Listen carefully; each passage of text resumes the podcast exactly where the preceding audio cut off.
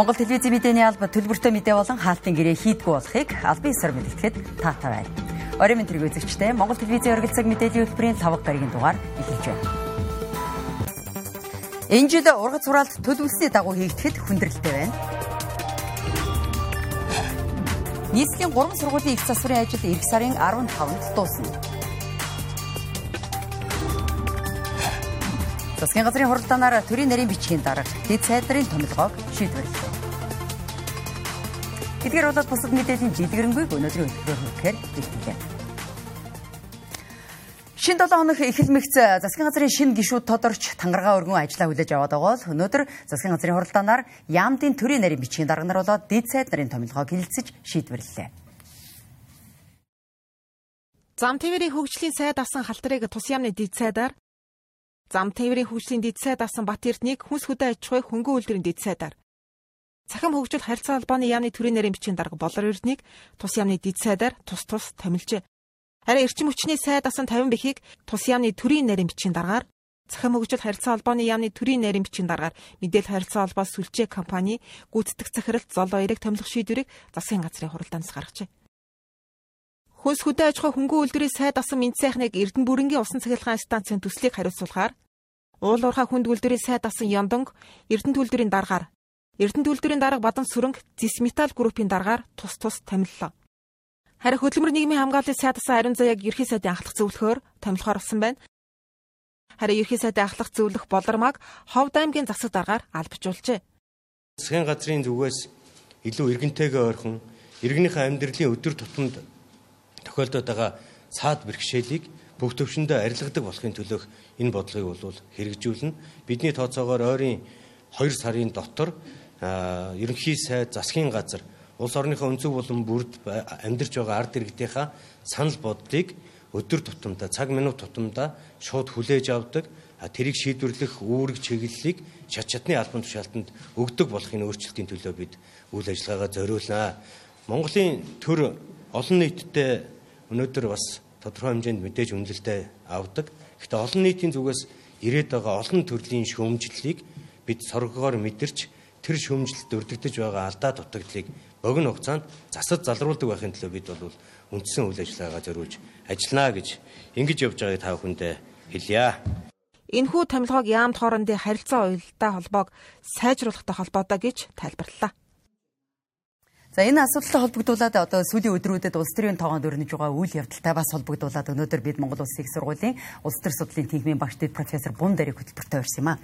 За цаг зав гаргаж ирсэнд маш их баярлалаа багшаа. За баярлалаа. За ингээд үндсэн хуулийн цэц одоо энэ давхар дээлийн асуудлаар өөрсний шийдвэрээ гаргалаа. Засгийн газар бүтцээ шинчиллээ. Ер нь энэ үйл явцыг бүхэлд нь харуул та юу гэж тайлбарлах вэ? Улс төр судлаач хүний хувьд. За яг ер нь бол өөрсдөө нэр өгсөн маа те үндсэн хуулийн нэмэлт өөрчлөлтийн засгийн газар гэж. За нэгт тийм. За хоёрт бол одоо ер нь бол шин сэргэлтийн бодлого. Монгол Ардын намын мөрийн хөтөлбөрийг одоо бодит болгох. Түүний төлөө одоо бүх хүчээ зориулах гэдэг ийм л засгийн газрын бүтцэл шинээр зөргөлтлаа гэж харж байна иргэдийн зүгээс бас энийг эрх сонгуулийн одоо үйл явдалтай бас холбож байна. Энэ бол зөвхөн одоо засгийн газар нэг өөрийнхөө мөрийн хөтөлбөрөө одоо хэрэгжүүлээд улс орны хөгжлийг урагшлуулах гэдэг юм биш гэдэг бас байдалтай иргэд цөмгүй байна л да. Тийм. Тэгэхээр яг ер нь бол энэ дээр нэг юм бодох хэрэгтэй те. А сонгуул хийгээд улсын хурлыг одоо бид нар ч байгуулж штэ. Энэ маань бол мөрийн хөтөлбөр хэрэгжүүлээл гэж байгуулж байгаа. Тэгэхээр нөгөө тухайн засгийн газрын үйл ажиллагаа бүгдээрээ л тэр үед сонгогдсон мөрийн хөтөлбөрийн л асуудал. Тэгэхээр энэ дээр бол иргэд маш сайн хяналт тавь гэсэн үг байх нь тэ. Тэгэхээр тэрийг хэрэгжүүлэх гэж орж ирэх нь бол намын бол одоо туйлын зорилго мөнөөс мөн гэвэл мөн гэж тэ харах хэрэгтэй гэсэн. Тэгэхээр яг урд нь манад магадгүй одоо дараагийн сонгуульд бэлдэж засгийн газар үйл ажиллагаа идэвхжүүлж байна гэдэг энэ одоо тод илэрхийлж орж ирсэн засгийн газар байгаагүй байсныг бас үгүйсэхгүй те. Тэгэхээр зэрэг бас жоохон сэргийг харагдаж магадгүй. Дээрээс нөгөө тухайн одоо нийгмийн бүхий л анхаарлыг бол яалтчгүй маань бол одоо өөр төр бол татцсан байгаа тийм ээ эрх баригчийн хувьд үнэлэхүү байгаа учраас тэгэхээр бол бүх үйлдэл бол одоо бүгд л тодорхой хэмжээнд бол өөр өөрсдийн гэсэн үзэл бодол бол илэрхийлэхээс өөр харахгүй. Зөвхөлтэй байна л гэсэн үг шүү дээ. Монгол Ардын намын ерөнхий нарийн бичгийн дараа бас засгийн газрын бүрэлдэхүүнд орчлоо. Үүнийг юу гэж тайлбарлах вэ? Тийм ер нь бол яг хуу засгийн газар хэрэглэх гэдэг бол бүгд байгаа тийм гал тогоо. Тэгэхээр намын гал тогоо засгийн газрын одоо гал тогоо ирвэл нэг хүний гарт очиж байна л гэж харах ёстой. Тэгэхээр энэ маань бол э, түрүүн хэлсэнтэй ерөөсөө мөрийн хөтөлбөрийг яг бодит болгох. За магадгүй нөгөө одоо засагт орсон хүмүүс гэдэг ч юм уу те хуультай байгууллагад орсон хүмүүс бас тэрийг одоо умартаж марцсан байгаа ч юм уу те тэгэхээр энэ нэг бол одоо ойрын 2 жилдээ бол зорилт болгоё гэж л орж иж байгаа. Ер нь бол энэ бол хүчээ бол одоо бүгдийн тийшээ төвлөрүүлж байна гэж харах хэрэгтэй гэсэн үг. Гэхдээ одоо юу гэдгийг энэ засгийн газрыг бас нэг талаас нь нэлээд данхаачлаа гэж шүмжлээд байгаа л да. Тийм яалтчгүй одоо тий нөгөө давхар дээл өмсчлөө. За одоо 20 гаруй сайттай болчлоо. Одоо яамгүйчсэн тий бас 3 4 сайдууд одоо яригадаад зарим нь томилогдчихлоо. Тэгэхээр бол хэмнэлтийн хууль гаргасан үед энэ өөрөө зөв гэдэг асуудал бол мэдээж иргэдийн дунд бол байна тийм ээ. Тэгэхээр бол энэ дээр бол өөрөөсөө одоо сайн ажил харуулах үйлдэлээ арт түмэн иргэд тийм бусад хүмүүс болохоор химнээд байдаг.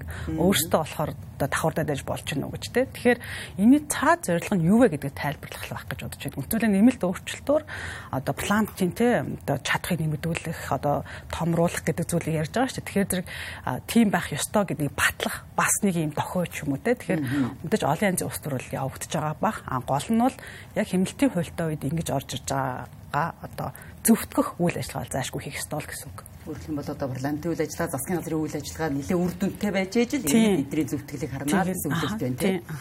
Аа одоо асуудал эрхэлсэн сайд гэдэг одоо хоёр сайд томилогдсон байгаа. Тухайлбал нийслэл дээр аваад үзэх юм бол энэ төвчрлийн асуудлыг зохицуулах энэ одоо сайд эрхэлсэн сайд гэдэг байгаа маань өөрөлдөх юм бол нэг гартгоонд хоёр эзэгтэй байгаатай ялгаагүй болчлоо. Санхүүгийн асуудал хин нь одоо айглахын би айглаад үүрхийн чи үүр гэдэг шиг эцсийн дүндээ одоо хариуцлага үүрэхэд бас хүндрэлтэй асуудал гарах юм шиг ийм нөхцөл байдал үүсэж байна гэж юм л та. Тийм. Тэгэхээр яг нь бол одоо засгийн газрын бүтцэд бол ингээ шинээр байгуулахад хамгийн одоо асуудалтай зүйлийг тийм ээ одоо хариуцж яамгүй сайдууд бол байдаг кейсүүд бол зөндөө байгаа л да. Тэгэхээр яг тэр жишийг дагаж те. Аа тэгэхээр нөгөө хот төвчрлийн асуудал гэдэг бол маш том асуудал. Тэгэхээр бол энийг одоо зөрөгтэй авч байгаа сайд өөрөө одоо бас улс төрийн карьерийн асуудал шүү дээ. Тэгэхээр зэрэг энэ дээр одоо бодвол бэлэгдэн гэж л орж байгаа гэж бодож байна. За дээрэс нь яг хуу засгийн газрын бүтцээ ингэж зурж байгаа цаад нэг юу нь бол нийслэл одоо засаг хоёр л жоо салчаад байсан байхыг үүсэхгүй тий. Тэгэхээр тэрийг нөө холбох тэндээс явж байгаа шийдвэр чиглэлийг яг бодит болгох гэдэг ч юм уу тий.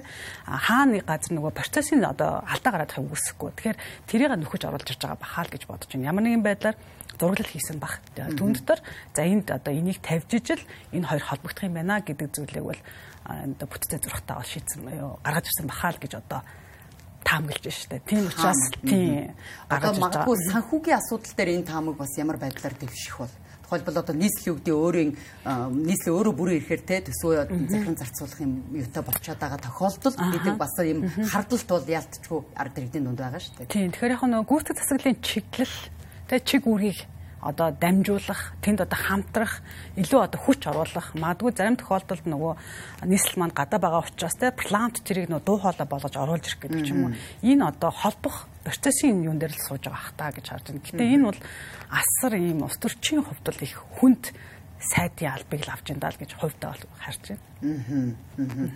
Одоо юу гэдэг бүх л одоо улс орны энэ хөгжлийн томоохон төсөл хөтөлбөрүүд гинт өнөөдөр ингээд амархан явж ухаггүй шүү дээ. Жишээ нь одоо дархны зам дээр ярих юм бол одоо бол дархны зам дээр бид зам тээврийн хөгжлийн сайд халтрыг маш их иргэд буруутгаж байгаа тийм ээ.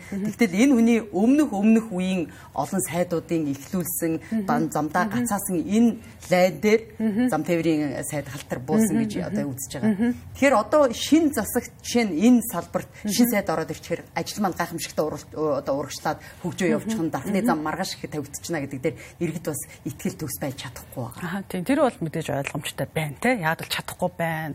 Одоо гадаад орчин маань ямар байгаа байлаа гэж үцгэр л их хүнд байгаа шүү дээ. Тэгэхээр зэрэг ямар ч гэсэн 24 оныг бол харж байгаа. Энэ бол ойрын зорилго. Тэгэхээр тэнд хүрэхийн тулд энэ нийгмийг бухимдуулж байгаа маш одоо асуудлууд ш төгжрэл, энэ тархны зам, за тэгээд одоо юмны үн нэмэгдэж байгаа гэдэг юм уу те. Тэгэхээр яг энийг нөгөө цогцуулахын тулд бол хүчээр нэмж орж ирж байна л гэж бол харж байгаа. Тэгэхээр бүх одоо шин сэргэлтийн бодлогын гол зорилгууд бол тийшээ авах шинээр мэдээж одоо зүйл хийх бах. Гэхдээ нөгөө хамгийн их тулгымцсан асуудлаа шийдэж ядаж тодорхой үе шийдэж ижил 24 онтой золгоно гэсэн үг. Тэгэхээр бол одоо дахны зам дээр бол жоохон найдлага тавьж ин гэхдээ мэдээж нөгөө одоо төлөвлөж ирсэнийхэн дагуу 100% бол биш байхаа л гэж хараад байна шүү дээ. Аа одоо юу гэдгийг төрөө төрөөчийн бүхий л засгийн газруудын түүхэнд ерөнхийдөө давхар дээлгүй байсан сайд нар сайдын сентенээс буумагцал маргааш нь мартагддаг юм уламжлал байла. Харин энэ удаад засгийн газрын тэргүүн тэр уламжлалыг эвдчихсэн жахаа эрг юм уу гэж бас хүмүүс харж байна тийм ээ. Тухайлбал ямар ч байсан ихийн нийцээлгүй тулын тураалгүйгээр сайдаас буусан бол дэд сайд төрийн нарийн бичиг гэдэг ч юм уу ямар тодорхой хэмжээний нэг албан тушаал дээр буулгалаа та. Энэ ер нь хэр эрг юм уу эсвэл зөв гэж харж байна. Эсвэл бүр даашаа буруу гэж үзэж байна. Яг хоо тийм нөгөө мэдээж мэр зарчим гэж байна. Устрын бас албан тушаалын томилгоо гэж байна те. Гэт олон зүйлүүд бол байгаа ус төр дотор. Аа гэтэл нөгөө өмнөлгүй ялалт байгуулсан учраас олон намын систем биш те сөрөг хүч маш их сул байгаа тохиолдолд яалтчгүй энэ дотоод нам өөрөө дотор бол фракцлна. Энэ бол одоо жам ясны асуудал ахгүй тийм ээ. Одоо хин хүчийг авах гэдэг зүйл бол хийгдэж байгаа. Тэгэхээр зэрэг тэр одоо илэрхийлэл бол энэ бол устрын албан тушаалын томилгоонуудаар л илэрч гарч байгаа гэсэн. Тэгэхээр данд элтнүүд үлдэж байгаа шалтгаан гэдэг ч юм уу дараагийн өөр үнд очиж байгаа гэдэг нь бол өөрөөсөө бол тэр фракц хооронд эвнэгдлийг бас хангах тийм зорилготой. А гэхдээ мэдээ шүүмжлэлтэй зүйл байна тий. Одоо төрийн насны хүн яхаар одоо төрийн нарийн бичиг дарга болт гэдэг ч юм уу тий. Тэгэхээр энэ бол нөгөө дотоод соёл нь гээж чадахгүй бас нэг соёл нах шүү одоо. Тэгэхээр энээсээ салхаа салчдахгүй Аа тэгтээ бас шин соёл оруулахын тулд бас залуучууд арай өөр нүүр царай гэдэг ч юм уу те иймэрхүү байдлыг бас оруулж ирэл дотооддоо бас байгаа тэр нэг Австрийн намынхаа соёлыг ивдэх хөгжих гэд их олон зурлагчууд тийм дотор явагдаж байна. Тийм тиймдээж гадаад орчинд гэх юм уу тэ олон намын системээр хөгжих ёстой. Тэгээ тэрний тулд бүр оо бүр аргаа барах сонгуулийнхаа тогтолцоо тоо нэмэх гэдэг зүйлийг ярьж байгаа байхгүй. Тэгвэл бол ганц зөвлөхөө байх гэдэг үл яалтчгүй хүч өөрөө дотор бол тэ хаашаа явах гэдэг дээр л фракцуудын асуудал эхэлнэ л тэ. За бид хоёрын ярилцах цаг дууссан байна. Энийг цав цав гаргаж ирсэнд маш их баярлалаа ажил хийсэн амжилт хүсье. За баярлалаа. Арх үзэгчдээ өнөөдөр бид засгийн газрын шинэ бүтцийн асуудлыг тойрсон одоо талаар тодруулга мэдээллийг Монгол Улсын их сургуулийн улс төр судлалын тэнхимийн багш доктор профессор Бумдартай ярилцаж та бүхэндээ хүргэлээ. Үргэлжлүүлээд зарим үйл явдлын хураангуй мэдээ өргөе. Бүгд найрамдах Солонгос улс руу зорчиж байгаа гадаад дотоодын бүх иргэнээс 2022 оны 9-р сарын 3-наас эхлэн COVID-19 халдварын PCR болон төрөвчлсөн шинжилгээний хариу шаардахгүй гэдгийг тус улсын эрүүл мэндийн яамнаас мэдээлжээ. Харин бүгд найрамдах Солонгос улсын хилээр нэвтэрсний дараа 24 цагийн дотор PCR шинжилгээ өгөх журам хിവэр мөрдөгдөх юм байна. 2022 оны 8 дугаар сард гэрлэх ёслолын ордонд 320 хос гэрлэлтэд батлуулжээ. Хурим найрын сар үргэлжиж байгаа энэ үед 9 дугаар сарын 1-ээс гэрлэх ёслолын ордны үйлчилгээний төлбөр нэмэгдэж 40-өөс 60 минут нь сая 190 мянга болон сая 290 мянган төгрөгийн хоёр сонголттой болох юм байна. Өнөөдрийг хүртэлх хугацаанд 40-өөс 60 минут нь 900 мянга болон 990 мянга гэсэн хоёр сонголттой байсан юм а. Улсын хэмжээнд нийт бүртгэгдсэн гэмт хэргийн 10 орчим хувийг халаасны хулгай эзэлж байна. Энэ нь өмнөх жилүүдтэй харьцуулахад 2.2 дахин өссөн үзүүлэлт байна. Хохирогчдын дийлэнх нь 12-оос 30 насны эмэгтэйчүүд болон хүүхдүүд байна. Хичээлийн шинэ жил эхэлж хүл хөдөлгөөн ихсэж байгаа энэ үед иргэд халаасны хулгайн гэмт хэрэгээс урьдчилан сэргийлж сонор сэрэмжтэй байхыг анхааруулж байна. Нийслэлийн хэмжээнд ногоон бүсэд зорчихдоо төөрсөн, бэрцсэн, гимтсэн дуудлага мэдээлэл энэ оны эхний 8 сарын байдлаар дөрөв бүртгэгджээ. Жил бүрийн үдид энэ төрлийн дуудлага мэдээлэл өсөх хандлагатай байдаг байна. Иймд иргэд ногоон бүсэд зорчихдоо тухайн газар орноо сайтар судлах, ганц нэгээрээ явахгүй байх, хад чулуунаас унаж бэртэж гимтгээс сэргийлж, аюулгүй байдлаа ханган сонор сэрэмжтэй байхыг нийслэлийн онцгой байдлын газраас анхааруулж байна. Усан парк нэрийн дор усны тухай хуулиас эхлээд холбогдох олон хууль дүрм зөрчиж, хавал дүүргийн 15 дугаар хороонд орон сууцны хороол барьж байгааг иргэд эсэргүүцэж байна. Өнөө хүртэл энэ асуудлыг хууль хяналтынхан шалгаж, дөрвтэй хариу өгөхгүй байгаа төдийгүй барилгын ажил нь үргэлжилсээр байгаа юм байна. Төмөр замын хамгаалтын бүсэд болон голын айсав голдролд орон сууцны хороолол баригдаж байна. Иймэрт олон хууль дүрм зөрчсөн үйлдэлийг иргэд эсэргүүцсээр байна. Нарны хороол гэж байгаа тийм. Нарны хорооллын хойнод яг тийч төмөр зам дагуу байгаа шүү дээ. Тэнд ингээ өндөр ингээ хавтангуудыг ингээ галт тэрэгний хөдөлгөөнөөс тусгаарласан өндөр хаана хийж байгаа. За энэ тохиолдолд төмөр замын тэнхлэхээс буюу төмөр замаас хамгаалтын зурвасыг 50 м орчод зайд байж шүү дээ. Хамгаалтын далан. За тэр хамгаалтын далангийн цаана оросоо зарих хэрэгтэй. За гэтэл тухайн барилга маань хэмжилт хийгээд үлсэхэд өөрөө төмөр замын тэнхлэхээс одоо тухайн барилга бол 46 м зайлж байна. Энэ бол бас дахиад ингээд уул зөрчсөн асуудал. Тодруулбал хаавал дөргийн 15 дахь хороонд байрлах газар нь анх 2008 онд Орос улсын зориултаар олгогдож байсан боловч засаг дарга эрхийг нь цуцалсан. Гэвч энэ эрх нь 2022 онд шүүхэн шийдвэрээр иргэн сэргэжээ. Түүнээс өмнө энэ газартай холбоотойгоор шүүхт маргаа үсч Капитал банкнд хураалгасан боловч 5 жилийн хугацаагаар дахин эрхийг нь буцаа олгосон зэрэг үйл явдал болж өнгөрчээ.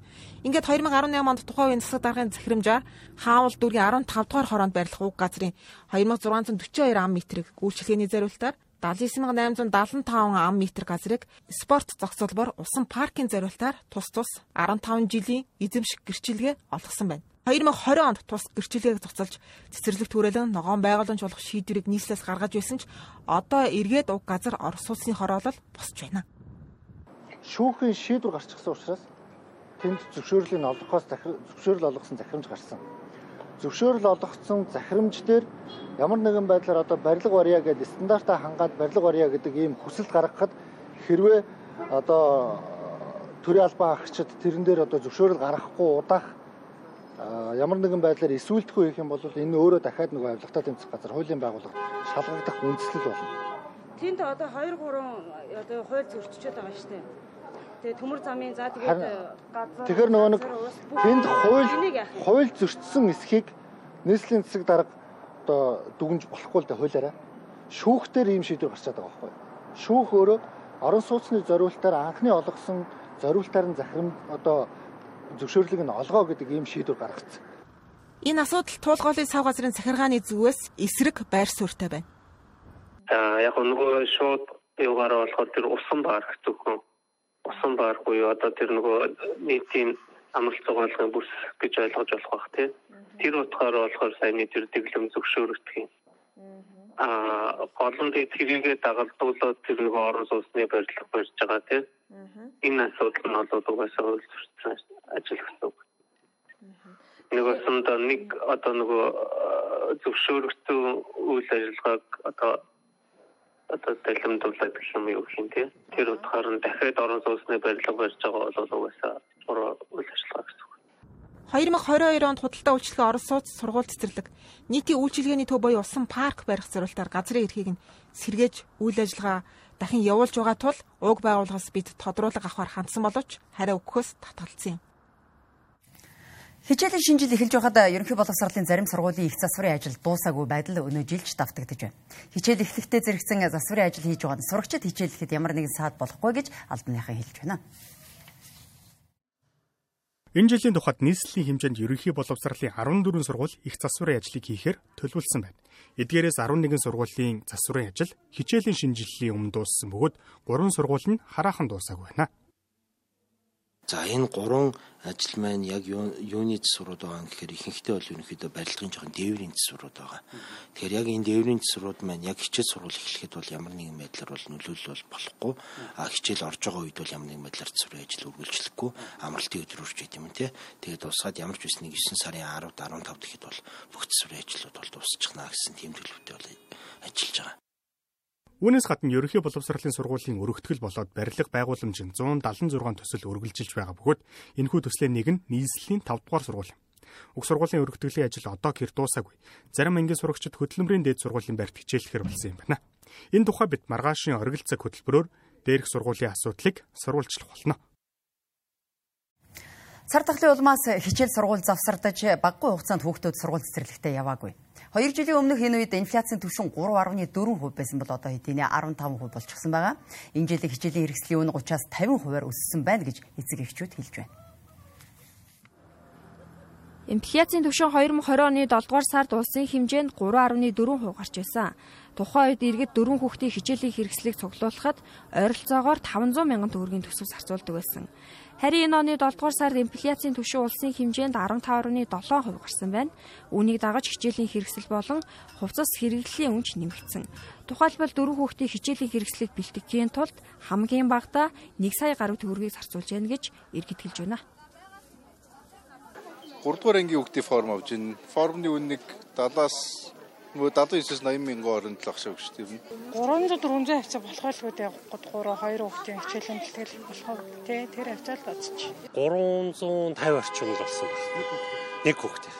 Ер нь өмнөх жилүүтэй харьцуулахад хэр нэмэгдсэн юм шиг санагдав. Оо энэ энэ жил аа одоо нэлээд нэмэгдсэн байсан ямарчсан.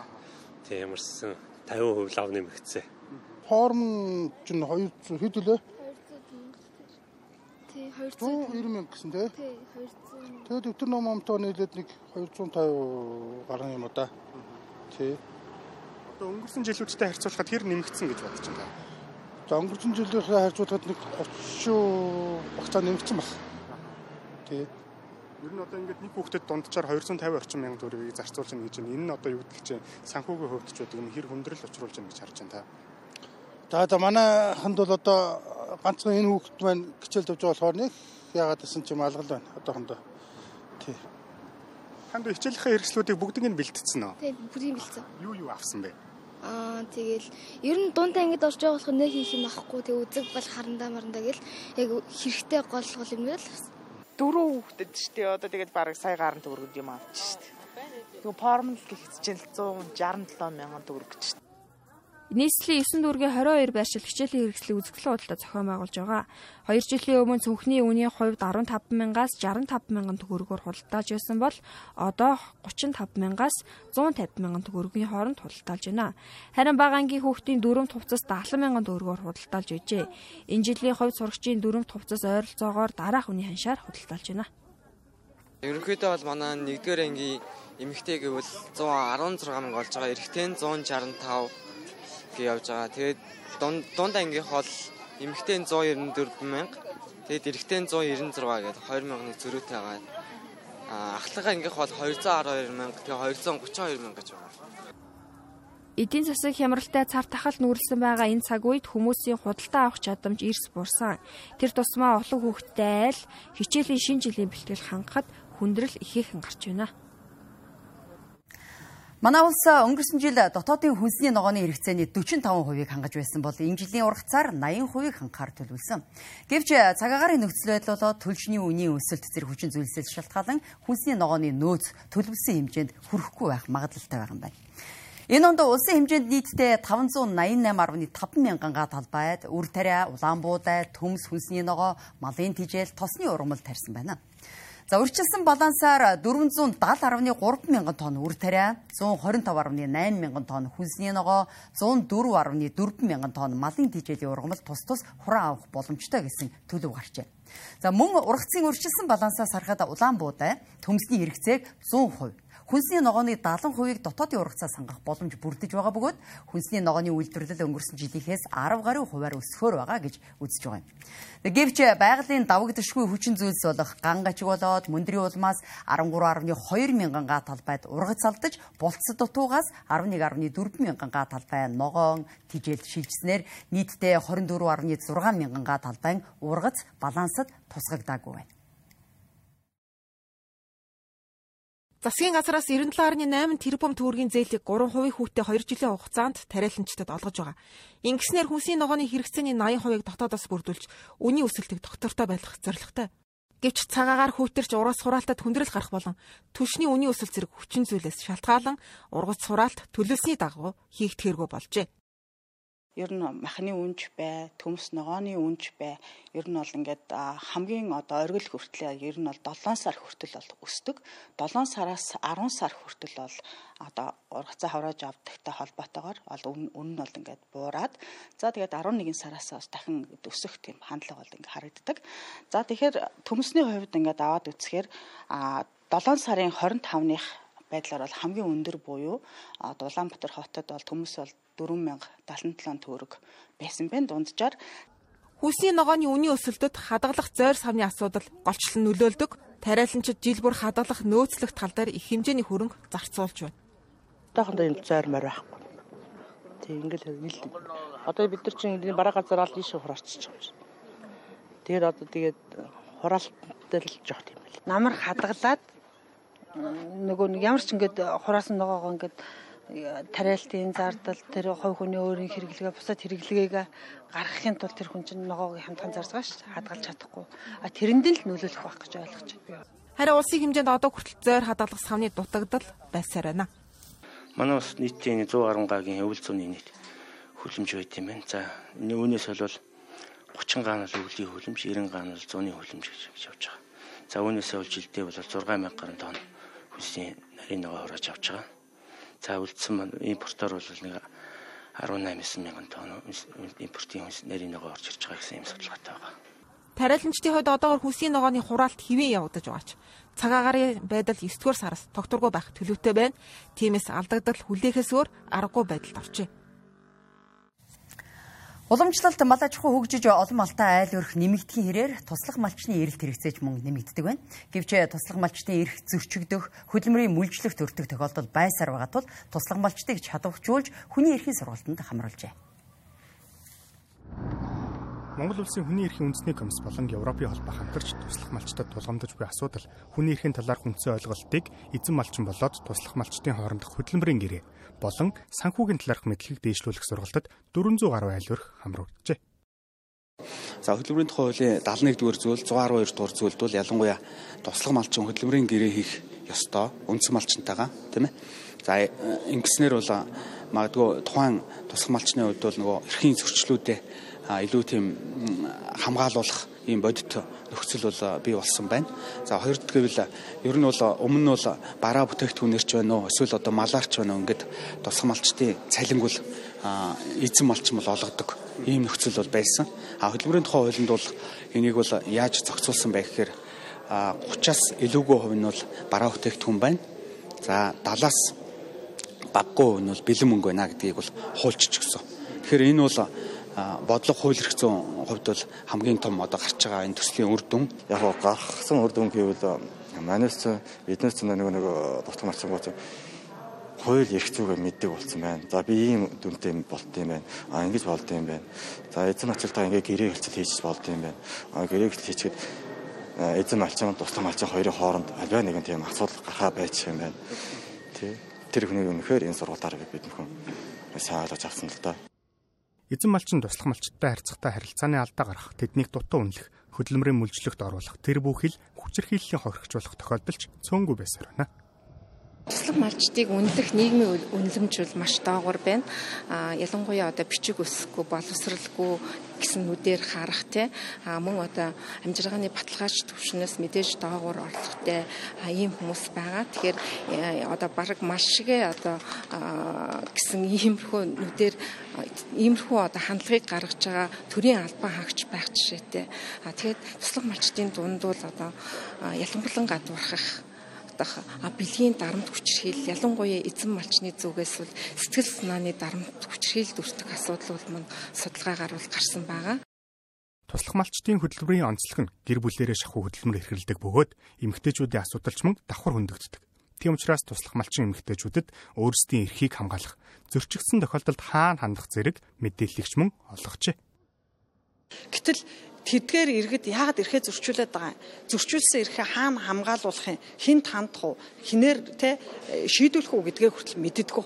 Мэдхгүй байгаа учраас хаанч хандаж чаддаггүй тэр чигээрээ нам дарагдаад өнгөрдөг. Өнөөдөр бидний энэ хийж байгаа энэ төслийн хаалтан дээр хүртэл 80-аас 90% нь ямар нэгэн байдлаар хүчирхийллийн нэг хэлбэрт өртөгдөжээ. Гэхдээ хаанч хандлаггүй өнгөрчээ гэдэг ийм судалгаа хүртэл яригдж штэ тий. Төслийн хүрээнд дунд чатны үр дүнг шинжилж үзэхэд 88.9% таа гарсан бөгөөд төсөл бүрэн хэрэгжиж дуусахад 400 гаруй айл өрхийн туслах малчтад эерэг үр дүн гарна гэж харж байна. Үүгээр бид оргил цаг хөтөлбөрийн 5 гарагийн дугаараа өндөрлөж байна. Улс төрийн намын эвслээс ангид хаалтын гэрээгүй, аж ахуйн нэгж байгууллагын захиалаггүй, төлбөргүй мэдээ сурвалжлага болсон та бүхэнд баярлалаа. Эзэгч та бүхэндээ маргааш ажил хэсэгт амжилт хүсье. Сайхан амраарай. Баяртай.